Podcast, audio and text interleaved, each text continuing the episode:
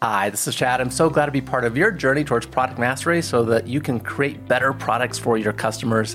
Tami Reiss is with us. She is an experienced product executive who works with tech product leaders and teams to realize their potential by focusing on their strengths to advance toward their goals. She guides product leaders through defining their personal product vision and then taking them through the right steps to make that a reality. And right now, Tami's focusing on coaching product leaders, speaking around the world about management and strategy topics, and very interestingly to be writing a children's book called What Do Product Managers Do? This is a book I needed when my kids were younger. We're going to be focusing primarily on how product leaders increase team performance, one of the key areas that Tami talks about, and I'm interested to know more details about that as well. Do remember, if you've listened before, we take written notes for you. We present a detailed summary of everything we discuss in a written format, as well as a one-page takeaway. This is a simple guide that you can share with your colleagues and even use it as a discussion guide to help you put into action the key takeaways that Tami's going to be sharing with us today. And this podcast is also made possible by the Rapid Product Mastery Experience. That's the RPM Experience. This is the system for product VPs and leaders to get their product managers and everyone else contributing to product to increase performance, working in alignment to reach your North Star objectives. It works best for new teams or established teams that are facing a big challenge together. We go through in 9 weeks, meeting 75 minutes a week, working in 7 knowledge areas that teams need to be aware of. And in the process of this experience, people build trust and collaboration along the way. If you think that might be something that helps you, go to productmasterynow.com/RPM to find out more. Tami, thanks so much for being with us today. Thanks for having me. We are going to focus on this team performance thing, but no doubt some other things will come up. But I'm first always interested what kinds of challenges, issues, problems that organizations are facing. And as you have been engaging product leaders, what kinds of things have been coming up lately for you?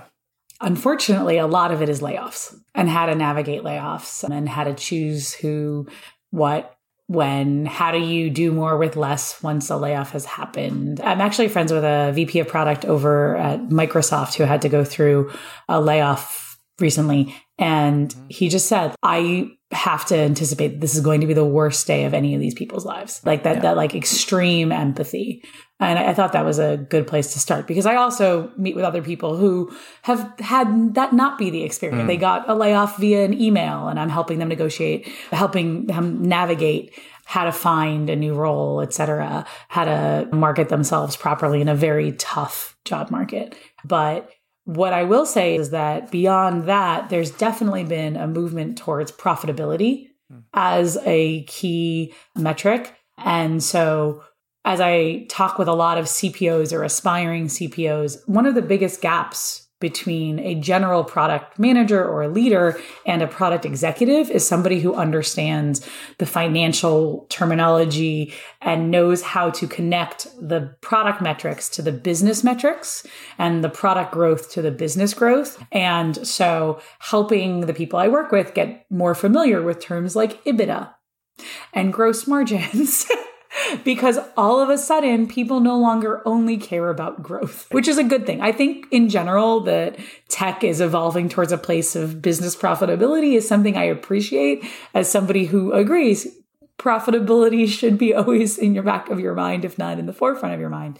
But from a product leader perspective, it's really the first time that even lower down on the ranks, more people are having to think about the financial implications of their decisions, the ROI of their decisions. And so I've been helping a lot of people learn how to transform the way they talk about adoption rates, et cetera, the kind of metrics that we as product people focus on into close rates, win rates, for deals and time to value and time to close and all of the other things that are related to the higher order growth of the business that are sales metrics and otherwise. Because as I said to a CPO yesterday, product doesn't serve sales. Product serves the business growing. Sales then sells the product we've created. And if we're doing a good job, we create product that makes the sales process easier because it is differentiated. We have a clear concept of the problem we're solving and who we're solving it for, the segments and what they need. We have tiered different product packages that are geared towards different groups of segments so that the sales team, and we're doing a good job enabling the sales team to know what those things are so that their lives are easier. And that should in fact be reflected in win rate, in prospecting, in everything that is involved in the actual growth of the business that way, lowering CAC, et cetera. But not thinking of product as a way of serving sales, but product as a way of serving business growth as fueled by sales. It's the proper way that it should be in organizations. Unfortunately, yeah. Many organizations, I'm sure you see too, that it's not that way, right? That sales is often set up as the leader and product manager as the errand runner to respond to sales. Yes. But that's not the correct model. I'm curious on, there's two things you said there that I thought were so important. You use the word translate to talk about that product people need to just change their language a little bit and thinking about how it's related to those business objectives and win rates and closing and the like. And that's not like we're changing our shift or direction. We're just translating the language, because I know I've been... Yeah. Very guilty in my career of putting the focus on in my language and my perspective, frankly, too. If we do the right thing for the customer, the revenue will follow. And that's all good. But from a business perspective, we need to talk about that differently and how doing the right thing is going to actually help the business as well.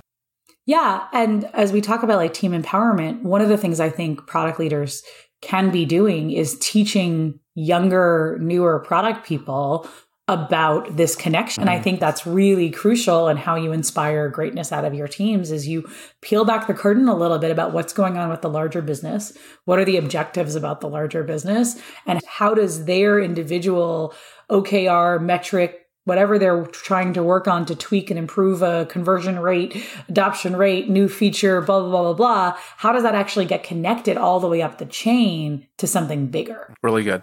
And real briefly, don't want to go down the layoff path too much at all.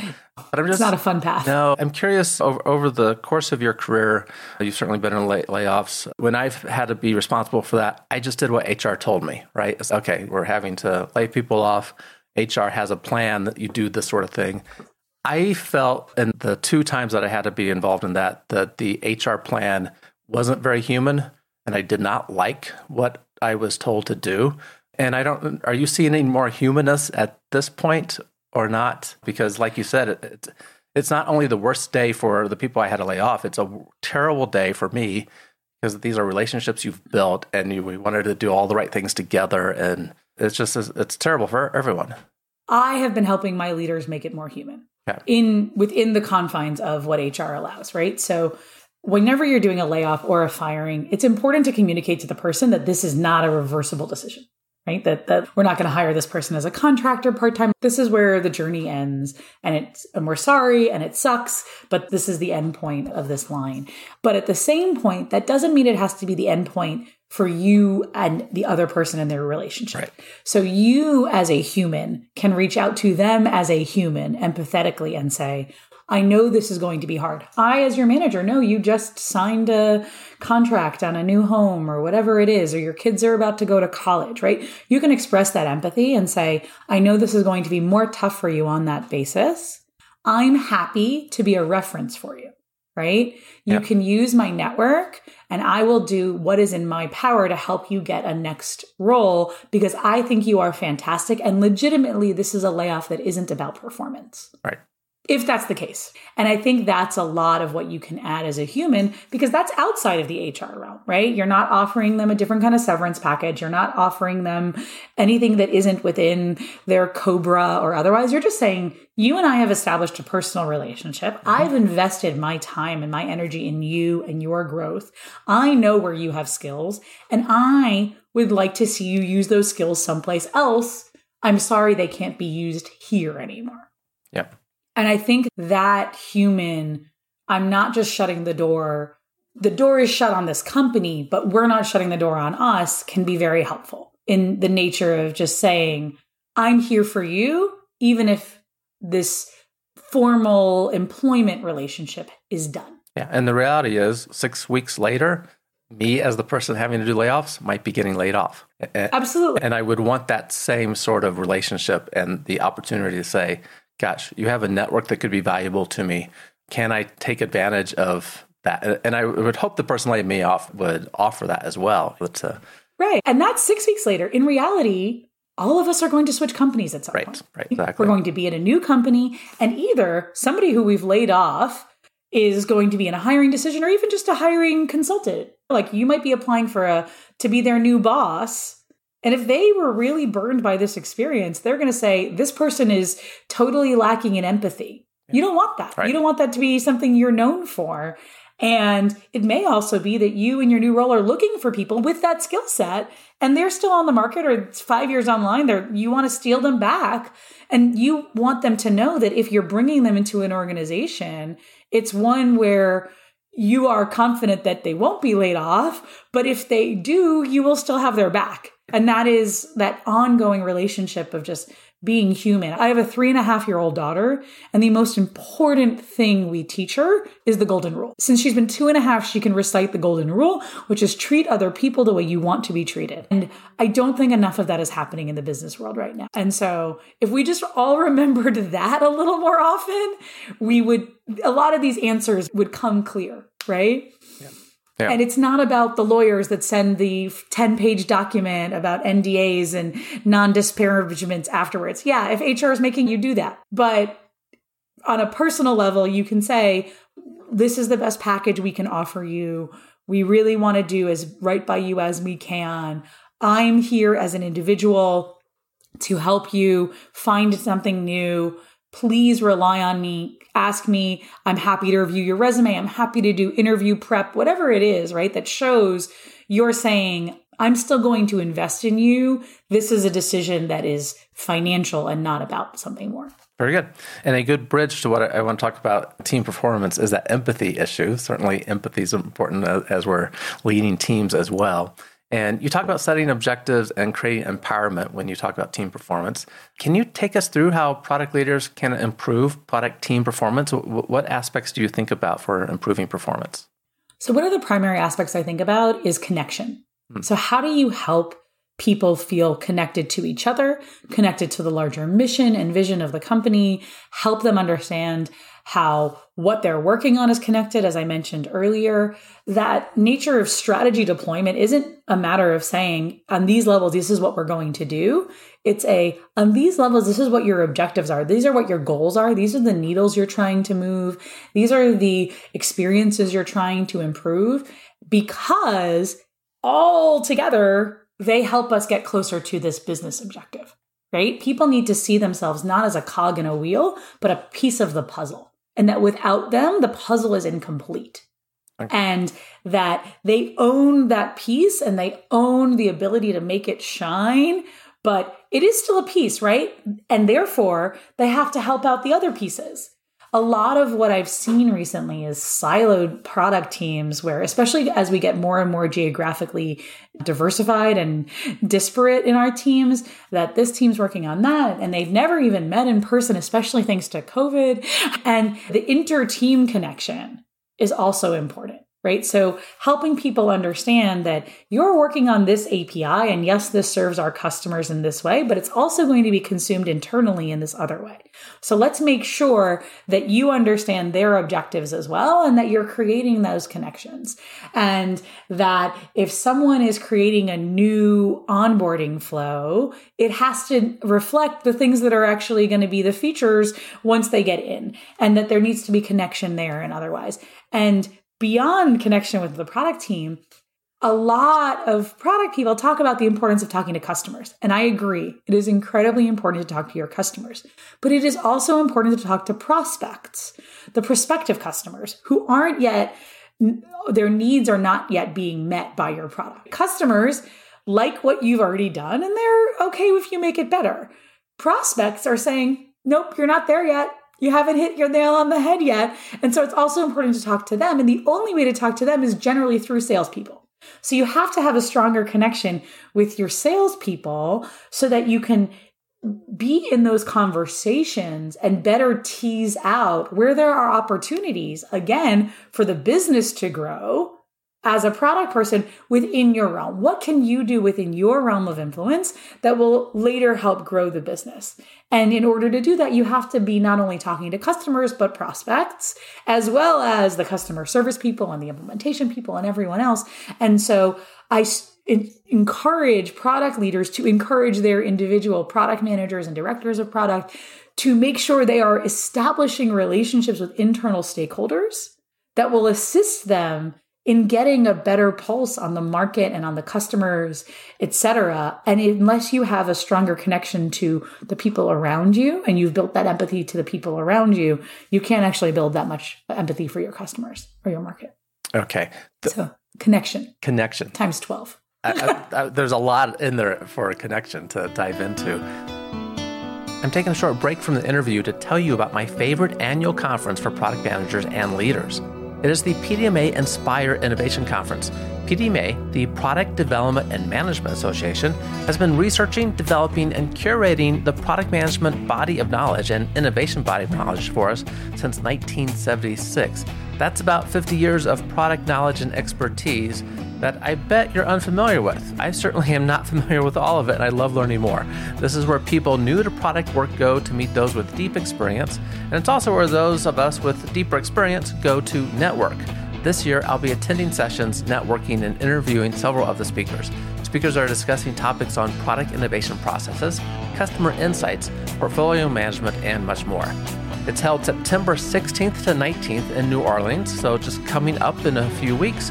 You can check it out now by going to pdma.org. And when you come to the conference, please introduce yourself, as I love to meet listeners. I will be spending some of my time in what they call the Innovation Cafe. So when you come, look for the Innovation Cafe. That's where I'll be interviewing speakers. And it's a great conference. Again, check out pdma.org to find out more. Hope to see you there. So I started my career as an electrical engineer and moved into the software realm. And I just thought engineering was the organization. We're the ones that created the stuff. We're the ones that really are the most important when it gets down to it in this organization. It was a very egocentric sort of perspective. And I didn't have a lot of respect for sales, frankly, because they didn't really do anything for me. And I just ignored them for a long time. Then later figured out, if you want to talk to customers or, as you point out, prospects, people that we might be able to serve, they're really useful to introduce you. Yep. And I recognized that building trust with salespeople was vital. And I noticed in one organization that the product people that had that trust, that they could do no wrong and they had access and they were very well respected. And the ones that didn't have that trust, that they got in some way sidelined, at least ignored from you can get to customer perspective. Yeah. And I think recognizing what you said, recognizing that product people is so important that we need to know those other internal functions in the organization that make the organization work. We're kind of like an orchestrator, right? The bringing in the resources that are needed for whatever the situation is. If we don't have the relationships in place, that's not going to happen. Do you have any tips on just that relationship part? Say I'm relatively new to an organization, just came in 6 weeks ago in a product role. My product leader seems to be, say my product manager, the product leader seems to be encouraging some of this. How do I just go about building those relationships? I would formally say walk around and start meeting people. But when there's no longer water coolers, actually reach out to whether it's the customer success manager or the implementation manager and say, hey, I'm looking to learn more about how my product gets implemented, different things that are going on with the support queue around my product. Is there somebody on your team that can become my conduit? I want to establish a good partnership. Like using the word partnership is a really powerful word, right? I'm not looking to do research. I'm looking to create an ongoing partnership with somebody that will allow me to understand the impacts of my choices on your team and its efficiency and its ability to do its job. And then when you meet that person, get to know them because you're establishing a relationship. This is not a transactional moment where you're asking them for their current queue of tickets. This is an opportunity to say, hey, tell me about why you got into customer success. Tell me about why you chose this company. What inspires you to stay here? What's been great, etc., right? Help Have them be somebody who you could, if there was a company picnic, you would sit down with them also, right? Or they could introduce you to their colleagues, because in reality, you don't want to just have a relationship with one customer success or one implementation manager. You're probably going to need to have relationship with many, because in order to access the customers of different kinds that you're going to want to talk with and do A/B testing with or get beta feedback or whatever it is, you're going to need a variety. So you want them to be your hub within that space. And so you want to establish this partnership, which means establishing a sense of empathy for who they are, what drives them, how are they judged, what are their aspirations, and how can you be helping them with that? And so that's where it starts. And that's the same thing with a salesperson or a customer service person or an operations person, just treating them like a human, because by the way, they are. And they have a personal life and they have hobbies, right? And I'm not saying do a whole 360 on them, but make it more personal to begin with, and then get into the work. And then in your next conversation, start out with the personal. Hey, how's your dog doing? How did your daughter's ballet recital go? Or whatever's going on, right? Because that helps create a foundation of a relationship that isn't only about tit for tat. What are you doing for me? Did you solve this ticket? That's really good. Certainly the empathy part carries over to that, making this personal, and just it's someone you want to get to know. I would have, as a product manager, the alternative reason that I'm getting to know them because we need to be working together in the future for sure. I want to just get to know them too. I'd rather work with people I like than I otherwise. Absolutely. And vice versa, right? Like you see this as somebody that you'll get information and connection to customers with.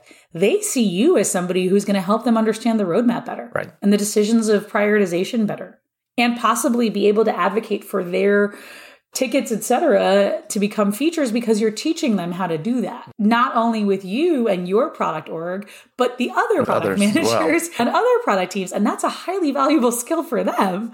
And they will see that and they will come to you and say, hey, Tami, there's this problem. Can you help me navigate which engineer, which product manager, which designer I need to talk to?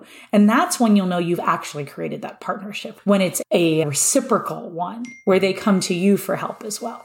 Really good. Some good tips in there. I liked how you framed it, that we're not necessarily together, right? My tip always used to be every week you should be asking someone to lunch just to meet someone new and get to talk about what's your job like? What do you do? What do you like about that? And get to talk about yours a little bit. Just start building some rapport. And for many environments, that's more challenging now to ask someone to lunch because there's so much remote work going on. We can still express the empathy and interest and get to know people. When I'm working with teams, there's a tool I adopted a few years ago, which I hated the first time it was exposed to me.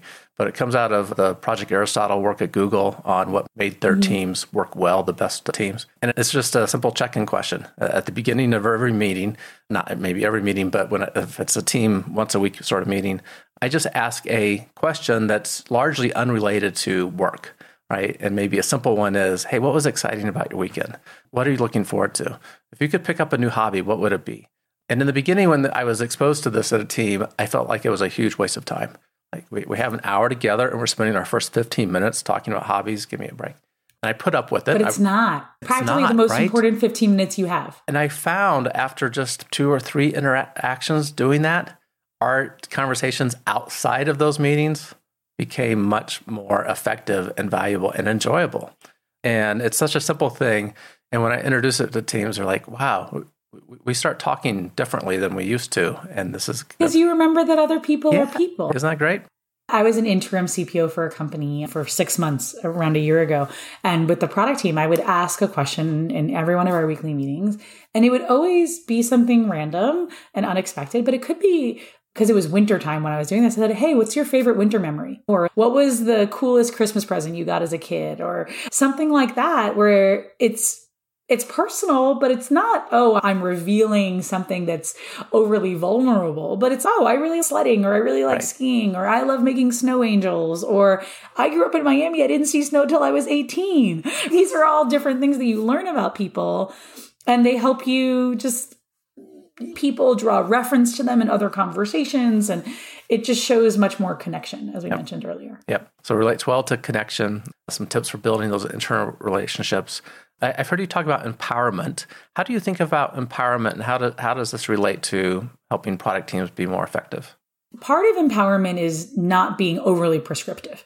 So I mentioned earlier, when you're doing strategy deployment, you're not supposed to tell someone what to do. You're supposed to give them goals and guidelines. And those guides and guidelines help someone feel empowered within those guidelines to spread their wings and make choices. So that's part of it. But the other part of it, to me, is actually teaching someone how to advocate for their ideas, whether they're against a current company idea or within line, but teaching a product person to be able to advocate for what they think is right is a really important skill. And it's something that most people don't have. The knowledge of how to navigate the different interpersonal relationships, to have the empathy for the different people, to know how to spin what you're talking about with the different people so that they get on board with you. What we call influence without authority is the most crucial skill we have. And that is a matter of advocating for whatever your idea is in a way that is respectful and in a way that brings other people along. Someone recently asked me what the difference between leadership and management is. And I said, management is the day-to-day. It's the one-to-ones. It's making sure you sign off on people's PTO. It's the occasional PIP. Leadership is what are you doing that makes people follow you? Product management is always about leadership. Right. And so the more you can teach people to be better leaders and actually be hand-holding with them the first time. So when I worked at Pivotal Labs, my manager, Graham Signer, taught me this concept of I do, we do, you do. There's a Chinese way of saying it, and it's I do, you watch. But the idea is that as a manager in the beginning, you have to invest the time in showing someone how you would do it. What is the standard at which they are going to be judged? What do you think is the most effective way to do it? Then we do it together. You're doing a little bit of it. I'm doing a little bit of it. That allows for you to get more insight into why I've chosen certain things, not simply what I'm doing, but why I'm doing it. You could suggest alternatives and I can say why that would work or why it wouldn't work. Then you do it on your own and I watch, which means that I'm still in your corner. I'm still your safety net, but if you go through 3 rounds of something, which might take 3 quarters because it might be road mapping or something else, by the end of those sessions, this person feels a lot more confident because they have a concept of why certain things are done and why you might color code something one way or another way, or why it was important to talk to your engineering manager earlier, or how do you properly engage with your designer or with this particular sales stakeholder, etc. And by the end of it, they then become a functional leader, a functional person who knows how to influence without authority within their realm and within their sphere of influence. And that empowerment that they know they can actually move ideas forward without your signature, without your support, is the best empowerment you can give. Mm-hmm. Because you're literally teaching them to fish. I love that. It's such a great picture of empowerment that you have prepared this person to do the thing that you started out in the beginning all on their own. The I do, we do, you do. In medical school environment, when you're learning a procedure, they talk about one, you watch one, you do one, you teach one. Right. Same exact sort of notion that you feel confident by the end that you can do this yourself. And hopefully what happens at the end of that is that this product manager, rather than coming to you for what should I do in this situation, comes to you as a manager, which is the best way someone comes to you. And they say, I have this problem. Here is my plan. I trust you as my mentor to tell me where my plan might need adjustments so that it can be more effective. That's what you really want in an employee, someone who knows how to analyze the problem and is coming to you with a solid solution, but they also recognize you have more experience, you've seen more potholes out there, and you have the ability to advise them on how to be even more successful. Right. Through small little tweaks. And if you've given them enough of that foundational knowledge, they should be able to do that. And they should see you as someone who they can get feedback from in a way that they know how to implement. Excellent. So many good tips as we've gone through this. And hopefully people might even go back and listen to this again. And we'll have all the written details for everyone. Again, that's at Product Mastery Now. I think that's so cool that you do that. It's a great resource. And we started the 1-page action guide because I had some people coming back to me and saying, we actually use your podcast as like our once-a-month lunch and learn. If I hear a topic as a leader, I hear a topic that's interesting to the group, I tell everyone, hey, listen to this one, and we're going to discuss it at our next lunch and learn thing. And so we started creating the action guide just to make it easier for people to facilitate that discussion and some key takeaways. Listeners, you can find those resources at productmasterynow.com/454. And also, as we all know, we love our innovation quotes around here. And I asked you to bring one for us and share what that means to you, how it hits you. So the quote I chose, and we learned, Chad and I learned, it's from Mary Kay Ash, like Mary Kay Cosmetics, is ideas are a dime a dozen. People who implement them are priceless. And so this ties into what Chad mentioned earlier about how engineers have a bit of an egocentric view sometimes that without them, nothing could be built, that their implementation is the priceless part. To me, product people are the priceless part. Without us, salespeople are selling vaporware. Customer success has nothing to support and everything's broken. But more than that, like we take visionary ideas from CEOs, from other people, and we transform them into a reality. We execute through collaboration, through blood, sweat, and tears, through countless hours of communication and meetings and emails and updates so that everyone knows what's going on. And that ability to really bring people along on a ship towards an endpoint is a very special skill. Anybody can be taught to do something, even coding, right? You can be taught to code something. You can be taught to sell something. But the art of getting the right people together with all of their different skill sets and coordinating that in an orchestrated way that develops something amazing, that serves a need, that is marketable, that is sellable, that is exciting, that is adoptable. That's a fantastic power that we have as product people. And so to me, we're pretty priceless. I wholeheartedly agree. I think product people are priceless, and I have shifted my perspective from engineering certainly to product professionals. And I can feel good about that. So thanks for sharing the quote and the reminder of people who implement ideas are indeed priceless. How can people find out about your work, your resources, and tell us a little bit about this children's book? That sounds like such an interesting topic for a children's book. It's like product management. Let's tell children what product management is about.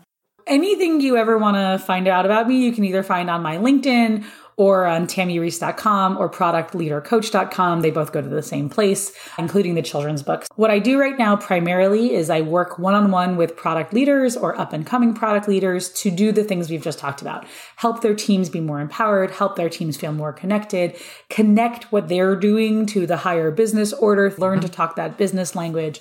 And I do that generally in a one-on-one basis, sometimes in groups. So for Executive Women in Product, I was just a group coaching facilitator, and I'm working with a few different companies in that way, like a book club.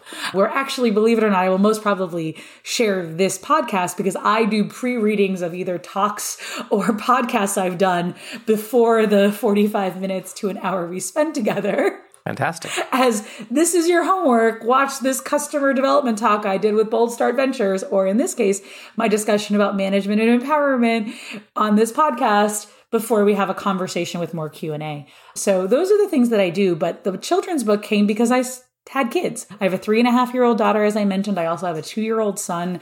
I'm in the thick of it. And I realized that there wasn't very many books out there to teach them about what we do. And I still have a dad who believes I'm a project manager. So the title of the book is What Do Product Managers Do? A Primer for Aspiring PMs of All Ages and Parents Who Still Aren't Sure It's a Real Job. Excellent. And if you go to my website, there's like a children's book link, and there's a link to, it's an open sourced Google Doc right now as to the copy on it. So you can read it, you can comment on it. I appreciate comments. It rhymes. Nice. But I did actually send it recently to an editor who advised me to make it more of a story because kids love stories. It's more of an information, like this is what an engineer does. So I'm going to try to transform it more into a story, but chances are in the next few months, I'm going to put up on YouTube it in its current state with a few illustrations that I've been working with an illustrator on. And then I will iterate on it as a book that you would actually read with your children at home. But it is fun. It is humorous. We draw references to things product managers know. Marty Kagan's inspired. We talk about whether or not you need an MBA. The whole thing. We get through all the topics. Fantastic. This could be a primer for people going into college about what do they want to be a product manager or not. And yeah. Although my kids are older, are adults now, that this could be a tool for them to actually understand what I do. Seriously, PM, aspiring PMs of all ages are just wanting people to understand, because what we do is really unique. And at the same point, something a lot of people have the soft skills to do, and they think they need more hard skills to get into technology. But in fact, product management is a lot of soft skills and interpersonal skills and EQ. And if you are strong in those things, you have a very strong probability of being a great product person. Fantastic. And a great product manager, leader, et cetera. Very good. Okay. I'll make sure links are in the show notes. My key site, productleadercoach.com. That's an easy one to remember, productleadercoach.com. If you are a leader looking for some coaching, I think from this conversation, we have a good sense already how many ways, Tam, you could help us improve interacting with our team and the organization and improving performance overall. So, Tam, we really appreciate you being with us today. Thanks for having me. And once again, if you want the written show notes in that one-page action guide, that's at productmasterynow.com/454. Everyone, keep innovating. Thank you for listening to Product Mastery Now, where product leaders and managers gain product mastery through practical knowledge, influence, and confidence. By listening, you are becoming a product master, creating products customers love. Find additional resources at productmasterynow.com. Keep innovating.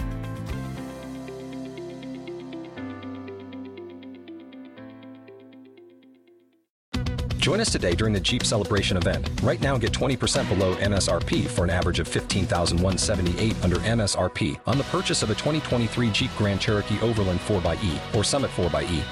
Not compatible with lease offers or with any other consumer incentive offers. $15,178 average based on 20% below average MSRP from all 2023 Grand Cherokee Overland 4xE and Summit 4xE models in dealer stock. Residency restrictions apply. Take retail delivery from dealer stock by 4/1. Jeep is a registered trademark. Waiting on a tax return? Hopefully it ends up in your hands. Fraudulent tax returns due to identity theft increased by 30% in 2023. If you're in a bind this tax season, LifeLock can help.